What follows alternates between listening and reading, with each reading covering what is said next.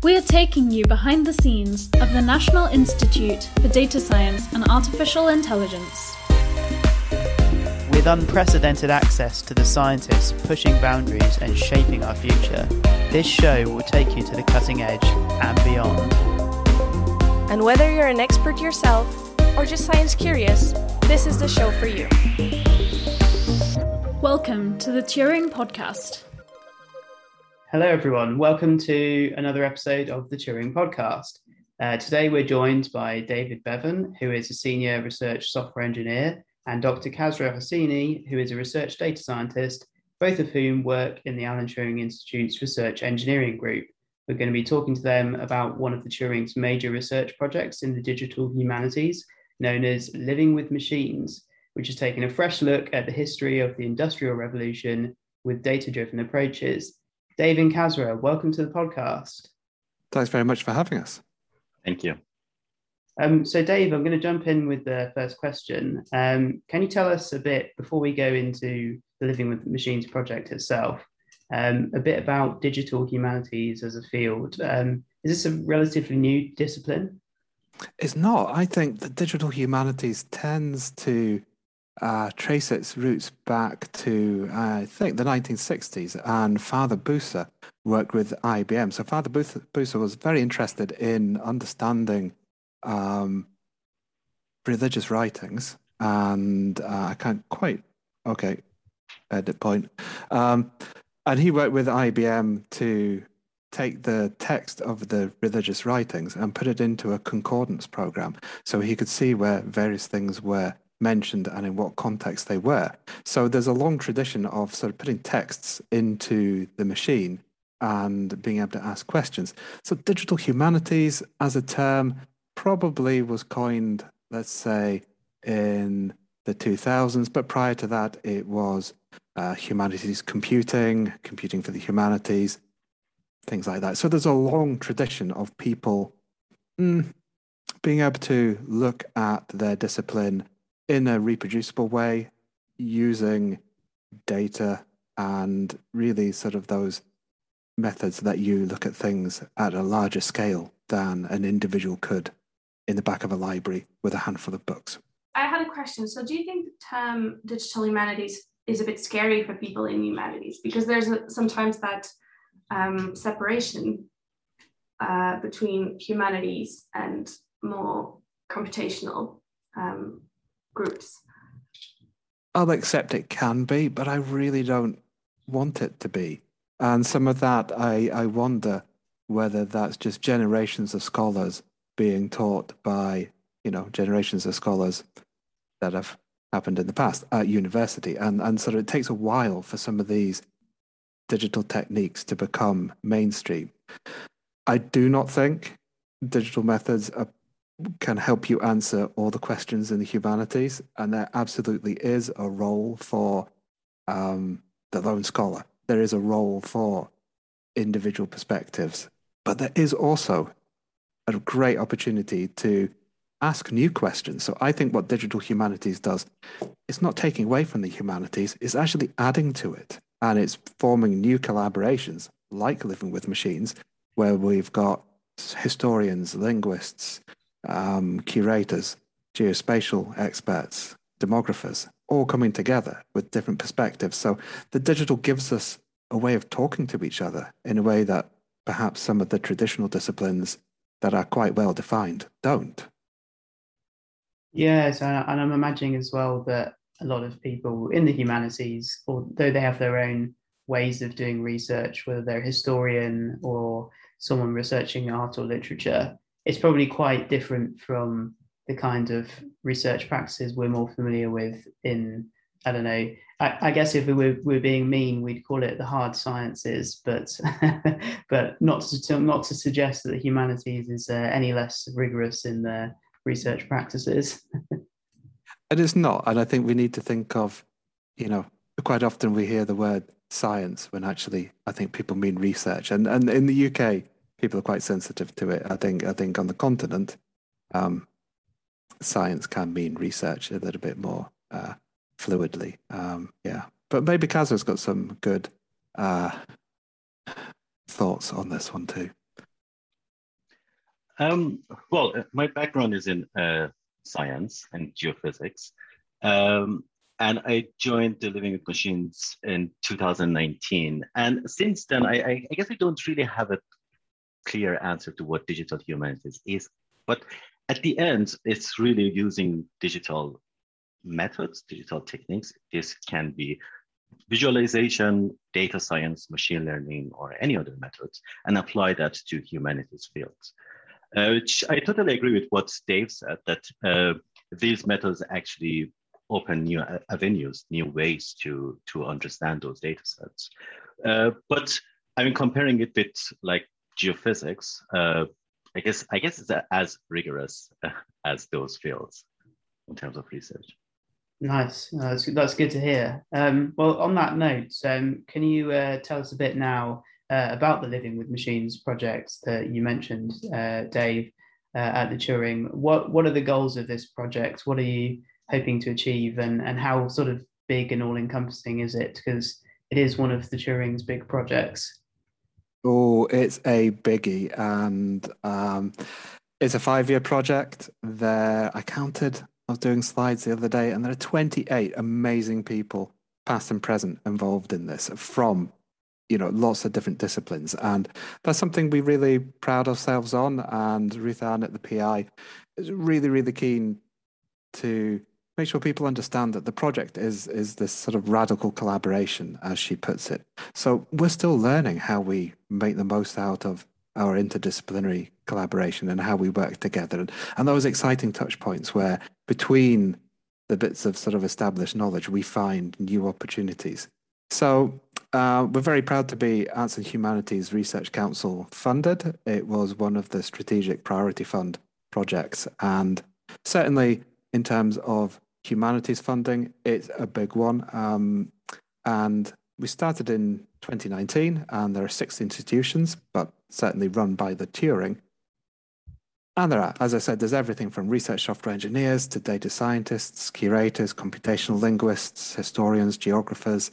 And, you know, we're there to look at the Industrial Revolution, which has been well studied, but there are lots of nuances that we can begin to get into and ask new questions. And I'll happily sort of talk you through some of those later. But to set the scene, we are looking at the years 1780 to the 1920s. And a lot happened, certainly in Britain, as it industrialized um, at that point in time. And we're there to sort of look at that to see how the country and the people in it really changed. So, what is um, important or relevant about those about that time frame that you that you mentioned. Um, why why study that uh, period of history instead of just you know last century before? Yeah. That that is the period where the country underwent industrialization. So yeah. towns and cities formed um, in a way that and, and had and the schools began to focus on them. Transport opened up. So one of the amazing pieces of work that Kasra is doing is looking at how the land and how the sort of space in the country changed due to the arrival of the railway. How that was positive in terms of people traveling about, but also negative in terms of the way it carved its way through established um, parts of town. And, and we can see that even where the Alan Turing Institute is based in the British Library, the area around that and the arrival of the railway there really went through bits of London um, and divided communities. Um, so a lot of change was happening. Um, people were more connected. Language was changing rapidly. Um, newspapers were taking off. So news was traveling rapidly. Just everything, just society just went up a notch. And, you know, we can think of it as being it's often sold as a very very positive thing but it wasn't always. You know people in rural communities lost their jobs. Um, the factory turned people into workers and they had to you know watch the time all you know watch the time all the time. Um, and a lot of change sort of happened to synchronize the country and we lost a lot too. So we're, we're sort of looking at some of the nuances there Kasra, you'll want to add plenty of stuff because I think we see different parts of the project. So Kasra and I are really good to um, discuss this with you because we, we're at sort of different ends of bookmarking the project? Um, well, uh, I guess you summarized the main points very nicely. I mean, I, am happy to answer any specific questions about any of these strands of work, but but but yeah, but basically, uh, maybe one thing that I can add is uh, in the Living with Machines project, um, uh, uh, one of the main components are, are, the data sets that we're working with, and these data sets to answer some of the questions uh, that Dave talked about. Uh, and those data sets, they range from newspapers, census, and also maps, uh, map sheets that they, they were surveyed and published different period of time. And one part of uh, the Living Machines project is to analyze these methods, for example, for the text for the newspaper using natural language processing and computational linguist methods, and uh, on the other hand, for the for the maps using computer vision techniques to extract information from them, and in a way probe those transitions, those changes that Dave talked about. Where do these um, oh, sorry, yeah. where do these data sets come from? Uh, the maps and the the text that you mentioned. So we're very very fortunate to be working with the British Library and their partners Find My Past to have access to the British newspaper archive. And for our time period, where we've got sort of roughly speaking 25 plus terabytes of historic newspapers that we have access to. It's in, and that's not the images. So there are the beautiful images of the pages. This is the the kind of markup, the the layout, if you like, the pagination and the textual content we have access to. And We've just sort of finished a major stage of marshalling and getting ready that data. And we haven't actually added it up yet, but my best estimates are like this. I think in there, we are going to have something like 145 million articles and mm. about 118 billion words worth of content. And to put that into perspective, if you assume a novel is 100,000 words, that's over 1 million novels. And you would have to read something like 32 novels a day for 100 years to get through the content. Yeah. and we're asking the computer to do that in less than 100 years and to remember what it read on day one. So, that would you know, we, a very busy weekend. it, it, could be a busy weekend. Um, yeah, and, and it is a very busy time for the computers as well. Not all um, of us um, have these uh, stellar reading skills. but but it's not just that. So that's the text, and, and in many respects, that's it's got some challenges around the OCR, which I could dig into. But actually connecting, one of the central tenets to the pro- project is kind of connecting place. So if you can identify a place. In the mm. text, can we also understand it from the census or those beautiful Ordnance Survey maps, Kasra, that we're getting from the National Library of Scotland? Tell us about them because they are stunning.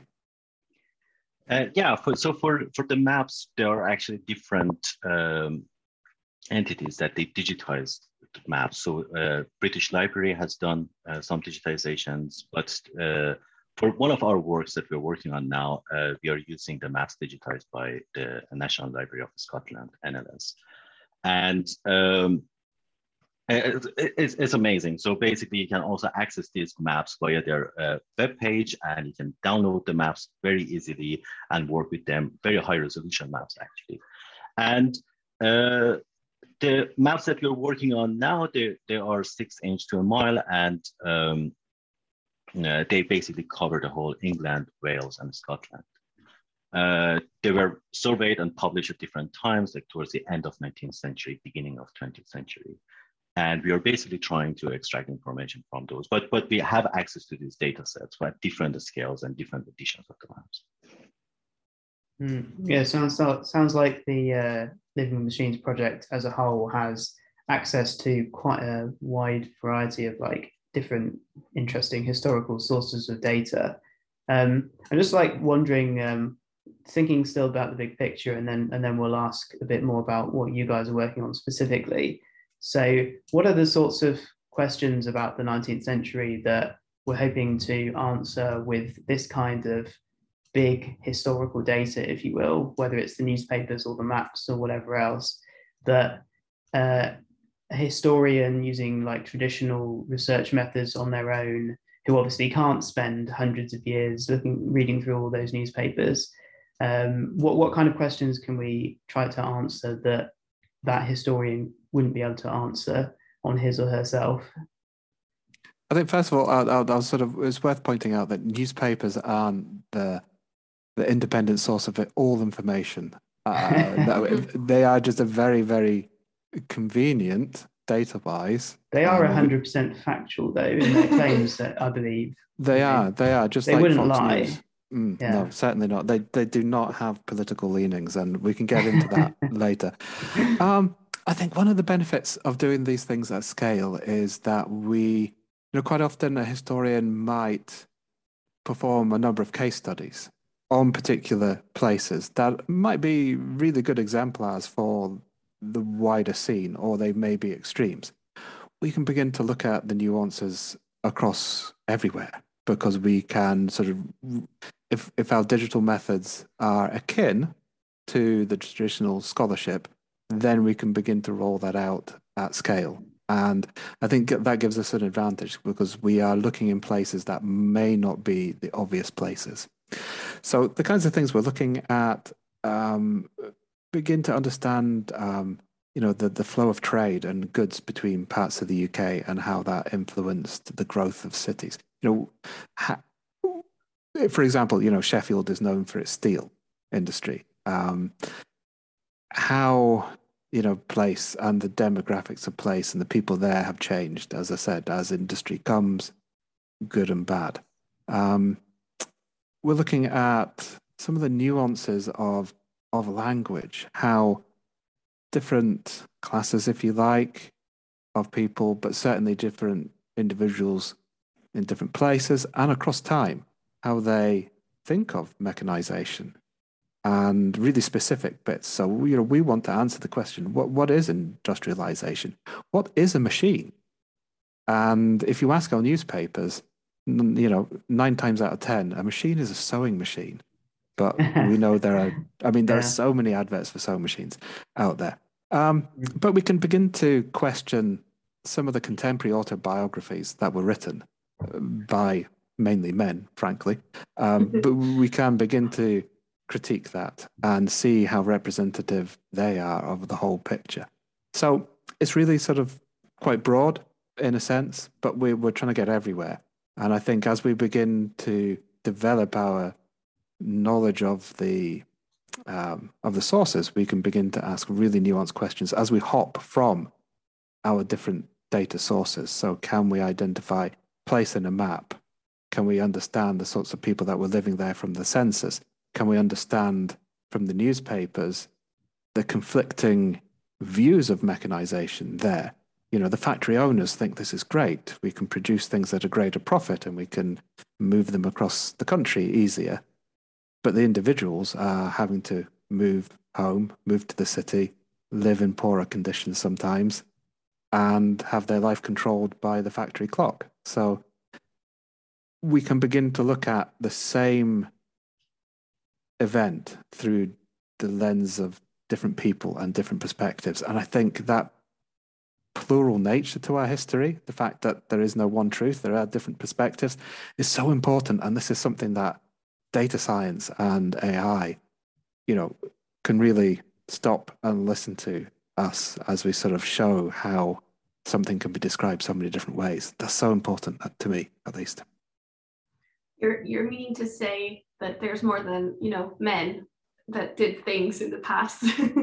there, there may well have been strong women in the past too. But, Who knows? Yeah. So besides this, you know, wonderful discovery, this is a question for both of you. What is it that you found the most interesting uh, that you found out with by do by doing this work um, of living with machines? I think I blue screened our guests. oh wow! Um, I'm going to let Kaz go first, mainly because I'm still thinking.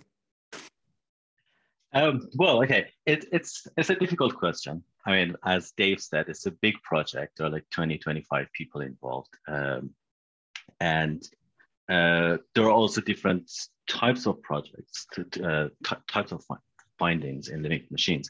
But um, for me, if I have to pick one, I guess I will go with uh, our animacy paper, which is somehow related to what also Dave was talking about. And I picked this because um, there are like 10 authors on the paper with very different backgrounds. So it's very, very close to, to how we work in the Living Machines project. So we have uh, computational linguists, data scientists, software engineers, curators, historians on that paper.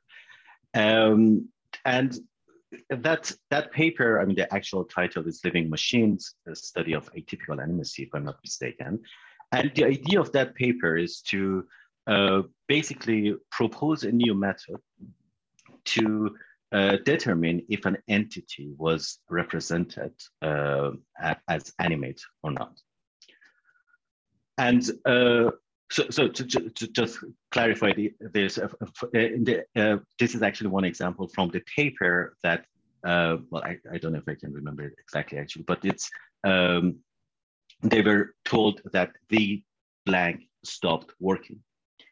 And the exercise that we did in the, in the paper was to uh, fill, fill uh, this blank, to basically complete this sentence. And what, what we uh, noticed in that paper was that uh, if we use the language model, which is well, basically tells us uh, how to how to complete this sentence. If we use a language model that was trained on text before 1850, the words would be more around the uh, man, uh, slaves, prisoners, and etc. But as we go towards the end of 19th century, the, the language model would uh, complete that sentence using machines, for example or mm. engine to start working. So basically, it's it's how to detect uh, how people started to talk about objects and if they are uh, they uh, represented those in text as animate or not. And I guess that was it. That was an interesting piece of work. And uh, we have not applied it to all the newspaper articles, but that's that's what we're working on now. In that paper, we developed this new new method to look at this. It's really interesting that it's you're using this language model to complete a sentence to then almost like find out what was the commonly used phrase in the data that the model was trained on in the first place. But then it sort of seems like a roundabout way of doing that. But then I can't think how else I would do that. So like other than just searching for keywords, but then I guess this this this sort of um, grounds it in the structuring of the sentence itself or something like that and maybe that's maybe that allows you to pick out those those words that are specifically um, I don't know, d- does it allow it to like contextualize what your findings more, perhaps? Um, so I guess what is interesting about language models is that you can use it to discover new things in the text. Mm-hmm. So the things that you were not thinking about beforehand. So if we do pattern matching, you start with some words, let's say start with engine, machine, and etc. And as you said, we go through the text and search for those. But with language model, we can start to find some of those let's say hidden words or some, some words that we are not hidden words, but some of the words that we are not thinking about them mm. uh, when doing pattern matching and try to extract those information. For example, what language model allows us to do is to say, what are the most similar words to machine in this, uh, in this data set? And some of those words uh, we, we didn't even know about or didn't think about those words. And I guess that's that's one of the main advantages of using such methods compared to pattern matching. Well, it's interesting that the, the example you gave there in that the the sentences that were later on in uh, the models trained on the later on uh, uh, data were were filling in with machine. The early ones were not. You might have expected it to fill in with man, but then you also found that it was filling it in with prisoner, which I don't know, maybe is a bit like I was like, ah, oh, okay, so the prisoners were being used for labour. I mean, not that shocking, but it's I guess it's a little it's a it's a little bit unexpected, I guess, depending on what, how you're thinking about it. yeah, yeah, and I think that's that's exactly uh, why it's interesting to use such kind of methods. Is that uh, in a way it's like AI assisted research. Mm-hmm. So we, see such kind of uh, words like prisoner, and you're wondering, does it even make sense? And you can go then and do your pattern matching and etc. to see where in the text they were talking about that. And maybe it was a mistake from the model. Maybe we just don't have enough data, or maybe our model is not robust to predict those specific words. But it gives us an opportunity to, to look at those and do close reading. So basically combining the data science machine learning methods with the humanities expertise or historian expertise. And could you argue that it helps remove some of the individual bias? So if you if you had to list the dictionary words that you were looking for, uh, what you've just described seems to supplement that with something that's true to the actual data that you're looking at. Yeah, absolutely. But but uh, if your data set is biased, then your model is also so so it removes some of the biases, uh, I guess the individual biases, but still you need some additional steps to remove the biases in the data set itself. Because our language models, they, they are trained on, on, for example, if you uh, train a language model that only talks about men because we talk about this, then we would not even have to, uh, uh, some specific words in, in this model. So, so we cannot remove the bias of the data set using language model, but maybe we can detect those. And our newspaper data set is biased. It is so skewed mm. in so many different ways. Yeah. Yeah, and I guess if you um, train the model on, I don't know, like Farmers Weekly versus if you train it on like the, the Telegraph. I don't know if Farmers Weekly is a real thing, but you get my point. You're going to get very different answers coming out to those, uh, you know, what the language model uh, suggests, I guess. Yeah, exactly. And our language changes over time as well. So, you know, Barbara McGillivray is our expert on that semantic change, on how how words shift focus. And, you know, the Victorians loved a report of a of an accident. They liked a bit of gore. And more often than not, you find all these melancholy accidents and I'm not sure that's a phrase we would use in today's reporting. I know what they're getting at. They they mean a sad, a tragic accident, right. but melancholy is the word that tends to get used. So if you didn't know that, and you didn't use the kind of model that Kasra is talking about, mm. you might miss these occurrences. So it's an important sort of checkpoint. I think that's also a big thing about that was um, that science doesn't have. Science tends to be more inside boxes, while language and all of these things have nuances and tones of voice, even even though newspaper it's not a tone of voice, but you know what I mean. like um, you're you're going to have a piece that is going to be upset, um, you know, raging against something is going to have a very different tone than the piece pro that thing, even though they are talking about the same topic, right? So, um, do you find that the methods that you use capture these little differences? I'm or? not sure if we've actually looked at that sort of thing, have we, Kasra? Uh, no, no, we, uh, we only.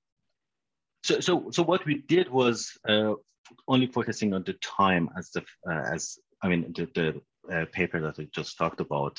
Uh, in that, we first trained a model on the whole data set and then fine-tuned or further tuned that model on different peri periods of time. Mm. And then we started to compare it with, with that main or let's say big language model that we trained in the beginning. Uh, and, and, those were the changes that we saw from men and prisoners to machines and engine. But we have not looked at all, all those details that you said. No. Yeah, it's, but it's, it, well, the thing that Bea was just saying, uh, what what it makes me think of is that um, whatever it is you're sort of looking at in the research um, is still because you're you're analyzing something that is very human in terms of like language when it comes to these newspapers. Um, your interpretation of it um, is still very much based on you as a person. As you were just saying, Dave, with the word melancholy, um, it sort of probably doesn't have quite the same meaning for us as it did for them back then. Um, I was actually just thinking when you were saying that that the fact that they were using uh, that word to describe accidents that seem really tragic to us probably reflects that they might have happened a lot more frequently than they do now. And then like now we're like, wow, you know, if someone, you know, dies in a car crash, then like, that's an absolute tragedy, you know. But if someone got killed by some, you know, run down by a horse and cart back in the day, or uh, or even by, you know, you know, any kind of death just in in in you know by uh, physical means as opposed to disease or something, it would have been a lot more common, I guess. So um, it's you know it's a, it's a melancholy incident. yeah, you're quite right. It's all about context, yeah. and but everything is. You know, I think a lot of data that we capture outside of the humanities is about context too, um, and it's just you know one thing that I ask people to do is sort of stop and pause and do you know your data? So you know, I've seen wonderful studies that might be based upon, uh, I don't know, let's take TFL, for example, Transport for London. It has, it can make available data sets that show not just where people start and finish their journey, but their route through the tube network. And that's done by them collecting your phone as it tries to connect to the various Wi Fi hotspots as you travel. And on the face of it, that data set is brilliant. It will let you understand how somebody goes from one tube station to another. But you need to stop and say, okay, well, does everybody carry a phone? Does everybody carry a Wi-Fi enabled phone? And then you begin to understand that, you know, your data set isn't representative. You're missing, let's say, the elderly and the very young. Mm. And maybe they're the ones that actually you need to spend more attention on because they need, they have special needs or additional needs. So yeah, what I like about humanities things is you can you can explain that in the data. You can say, okay, the people have got different perspectives. You will see political viewpoint in today's press. It's no different. Uh, we just need to be very aware of the context in which these things were written and, and the audience in which they were sort of meant to um, attract. Nice. Um, yeah, so so I think you, you've mentioned one of the bits of research, um, Kasra, there that um, you've been working on, which I think did you call it um, the paper? Did you call it about um, uh, animate objects? Yes. Okay. Yeah. so I guess that just means uh, I don't know. Yeah. What? How do you define the word anim- animate objects? I guess something that has moving parts, like a machine.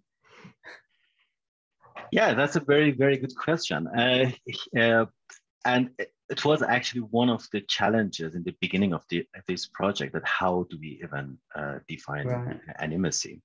Uh, the way that we're doing it in this paper is it's more close to human. So if it's, uh, refer- I mean, if, for, for example, in that sentence that I said, if we can't um, complete the sentence using, uh, let's say, human-related uh, words, then we would say that's that's an animate uh, animate word. So, so machine is in the place of an animate object. So, so we, we redefine basically the animacy in that way. But I guess it's, I mean, there were lots of uh, discussions uh, uh, among our historians and linguists on how to define even animacy. I think this is, uh, you know, discussions of um, the definitions of word is something that we're no strangers to in the world of data science and computing either. You, take a, a, phrase like artificial intelligence and you know what does that mean exactly? Um, there could be lots of definitions. Um, we're going to be recording a podcast on that exact topic with uh, one of our colleagues uh, soon, so stay tuned, uh, podcast listeners. Um, but um, what I was going to ask Kasra and Dave was, um, uh, in addition to the the animacy work, and what are some of the other things that, that you guys have been working on as members of the research engineering group, um, as the data scientists and software engineers who are interacting with the historians and other researchers in living machines? Uh, so I would say our, our role as research engineers in the Living Machines project has uh, different flavors. So uh, one of them, like the animacy paper or the computer vision work, is about designing the algorithms, designing the methods, and apply them to the data set. And the other part is about working on the infrastructure. And Dave is actually leading that part. So, Dave, if you want to say a few words about that. Yeah, I'm very happy to. Um, I'll also stress We are involved. There's not a sort of uh, subservient relationship at all going on here, um, as as there can be. Um, You're not being told of... what to do by bossy history professors, no, um, or hmm. librarians. no. Um, well, well, yes, but then we fight back and we tell them what we can yeah. do with the computer. Um, yeah. But it is. It, it's it, it's actually really exciting because you know people can have bright ideas and and you know from a technical point of view we can look at it and say, nah, that's never going to work. But have you considered doing this with it? And then that sort of eggs on the research in in the sort of more humanities disciplines and be like, oh yeah yeah yeah okay we can do something with that. And I think that's the, that that kind of game of ping pong and always egging the other party on is very time consuming but it's so engaging. And I think that's one of the happiest bits. When I see that happen in the project, I know it's consumed a lot of energy, but it's amazing. It's heartwarming to see that kind of collaboration. And that's what makes us do what we do. Um, so, yeah, you, have had me rant on about this sort of idea of representativeness and bias. And I think knowing your data is so fundamental to this project that that that's where a lot of my initial time and effort, along with Kaspar von Beelen, has been in sort of doing this environmental scan, if you like. So there's the digital data that we have access to from the newspapers. That is only a couple of percent of all of the newspapers that the British Library hold, and then even wider, where all the newspapers that were ever published. So we ought to understand, if not you know, computationally balance out the biases that are inherent in there. And some of it is due to the way that the newspapers were selected for digitization. Mm. And that can have all sorts of knock on effects uh, in terms of curatorial processes. So, the kind of radical press, the, the more working class press, um, was lit- physically printed on cheaper, news, cheaper paper cheaper right. newspaper. It sold at a cheaper price point than the more elite in society. Um, so it hasn't preserved as well, and it's degraded. And that means it hasn't always been a good candidate for some of the physical and mechanical processes of digi- mass digitization, where the you know a machine is flipping pages and imaging right. them, and then then we read them. So we're already out of balance there. We don't have digital facsimile of all of those nuanced bits. And a lot of the early work has been and is still continuing to look at how representative the sample we've got is of the whole and being able to expand that to things like price point as a kind of proxy for social class, um, geography, um, political viewpoint. So there's these wonderful things called uh, Mitchell's Press Directories, which were designed to help you be you've got a product that you want to advertise. You want to put your advert in the newspaper. Let's hope it's not a sewing machine this time because there's loads of sewing machine adverts. Um, you want to select your newspaper. So they all kind of like there's this little handbook published every year that says you know this particular newspaper covers this area costs this amount and has this kind of political leaning. So you can target your advert to the right demography. So we're taking that information and joining it together with what we know about the whole newspaper scene so we can begin to understand what we have of the different political leanings and things like that and the coverage across the UK.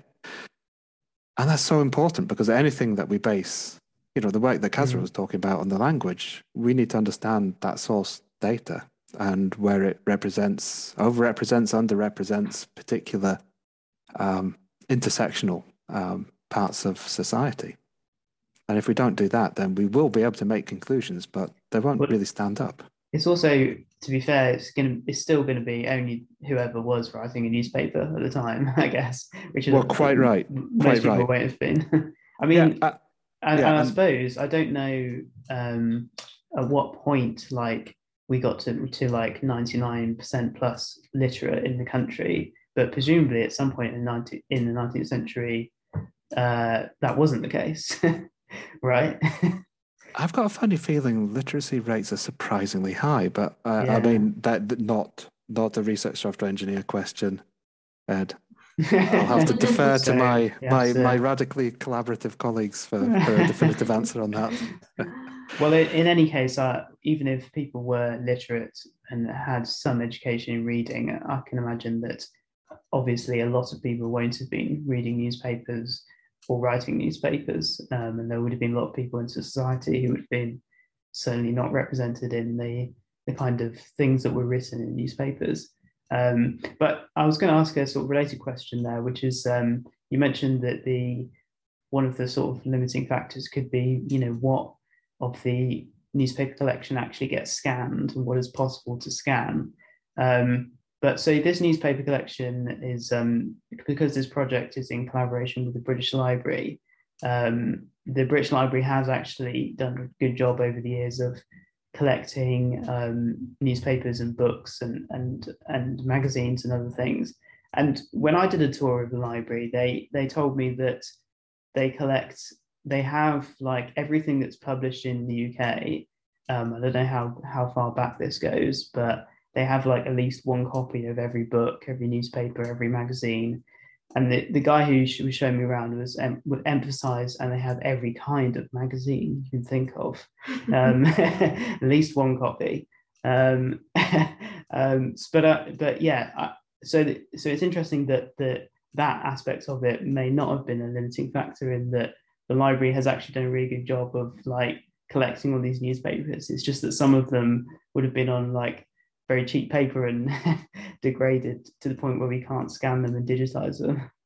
Yeah, the, the, British Library is an amazing institution, and what you've just described is called legal deposit. Um, uh-huh. And it even nowadays covers UK web pages, for instance. Right. So it is their duty, and I think I can't remember. There's maybe three or four legal deposit libraries in the UK. Maybe each nation has one. Um, but yes, there's a difference between holding it and it even being accessible in person. So the British Newspaper Archive is accessible on site in London and through the web if you um, want to subscribe and that typically costs money so there is it's not as democratized as it first sounds and we're very fortunate to be working with the British Newspaper Archive and the British Library. But actually, that does make some of our research harder to reproduce. So, if you're listening at home and you're thinking, I want to get into this, I've got a 25 terabyte hard disk drive under my sofa. Let's go for it. Um, it's a little bit harder for you to do. You can't just download it. So, you know, one thing that I would like our outputs to be is as well described as possible. So if people can access it, they can kind of add on our enhancements, but also work to the point where we can create maybe more uh, aggregated outputs that uh, don't give away the exact content, but like the language model Kasra was describing, can we put forward what we might call n-grams in computational linguistics? So just either word counts, the number of it can be very simple as the word frequencies, the number of times a word occurs in a year. Can we publish that? Then can we publish, you know, pairs of words and threes and things? And the n is up to whatever number you would like. So there must be a point, hopefully, where we can begin to get some of that data circulating um, a bit more publicly in the research environment. But we will work with them. Um, they've got their commercial interests to protect. Fair enough. Fair enough. Well, um, on that note, let me ask you um, sort of uh, a final question then. Like, um, what what's the future of the Living with Machines project? Um, what are you guys still doing on uh, in in the project yourselves? Um, and and where is this all going? Like, where's the future of this kind of um, digital humanities research and living with machines in particular?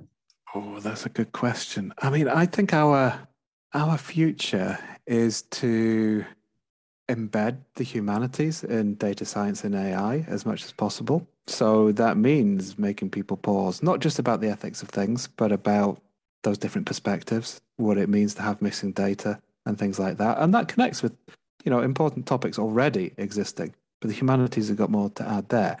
So I think you know our future is to kind of embed and extend.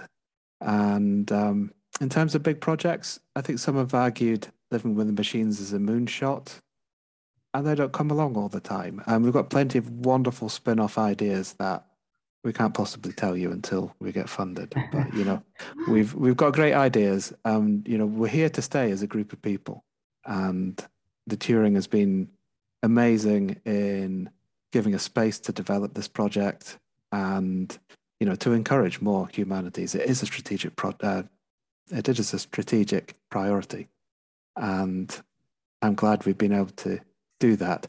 But also, we need to work with uh, you know our colleagues in digital humanities and humanities to make sure that others can reproduce research at the level that we have. So we're mm. so fortunate to be at the Turing, to have access to high performance computing, to skilled people, to curators that understand the nuances of the data. Regular scholars don't necessarily have that. So what does the UK, what do funders need to do to make access to that much easier so researchers that have bright ideas can go off and do it? That's what I want to see.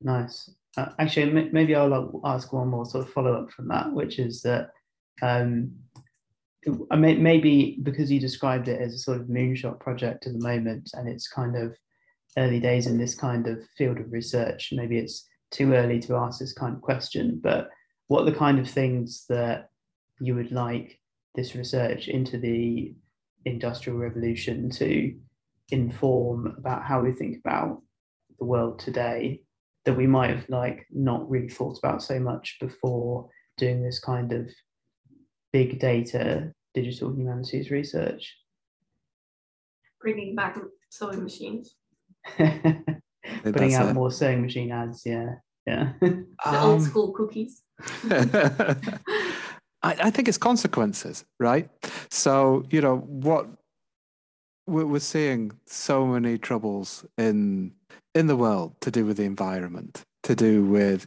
humanity's desperate need for technology, for travel, you name it. Um, I think actually we have the opportunity with the quantity of data that we've got that you could sort of basically take a time machine. You can type in where you were born, uh, where you live, the things that you're interested in, and we could find a, somebody with a profile like that in the newspapers. And can we find them in the census? And then we can can we show you what your 100 year ago, 150 year ago self could have been doing?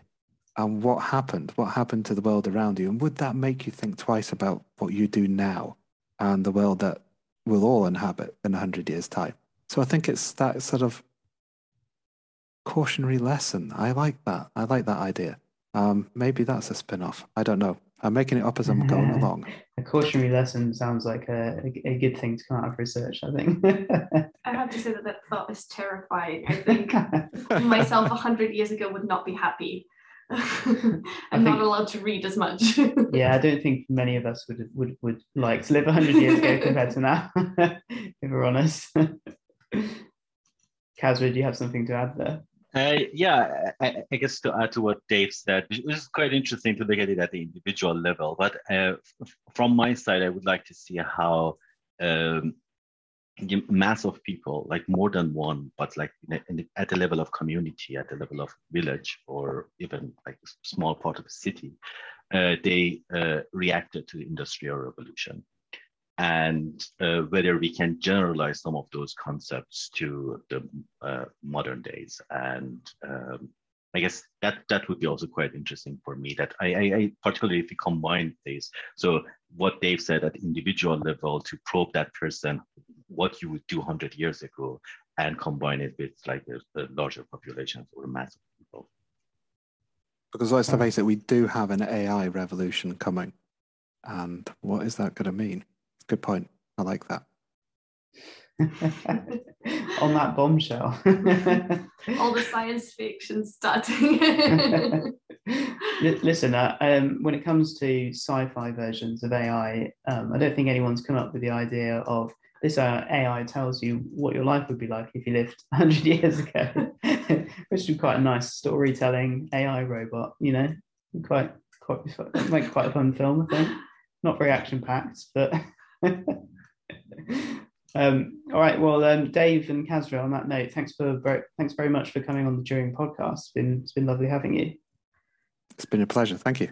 Thank you. And Thank you. before we go, can you tell the listeners how can they how and where they can find you and contact you if they want to know how they were 100 years ago? and where can they find Living with Machines uh, and more information about it online? Yes, if you really, really like your Victorian sewing machine adverts or anything else that you've heard so far today, uh, trot along to www.livingwithmachines.ac.uk and there you will find links to our wonderful blog, uh, which sort of breaks down some of the things we've been talking about. And also follow us on Twitter. You'll find the link there. But it's Living Were Machines because Living with Machines is a bit too long for the Twitter cyborg.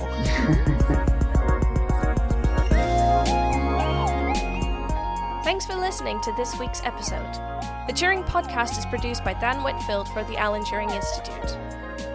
The show is hosted by me, B. Costa Gomes, Ed Chalstrey, Joe Dungate, Christina Last, and Anika York.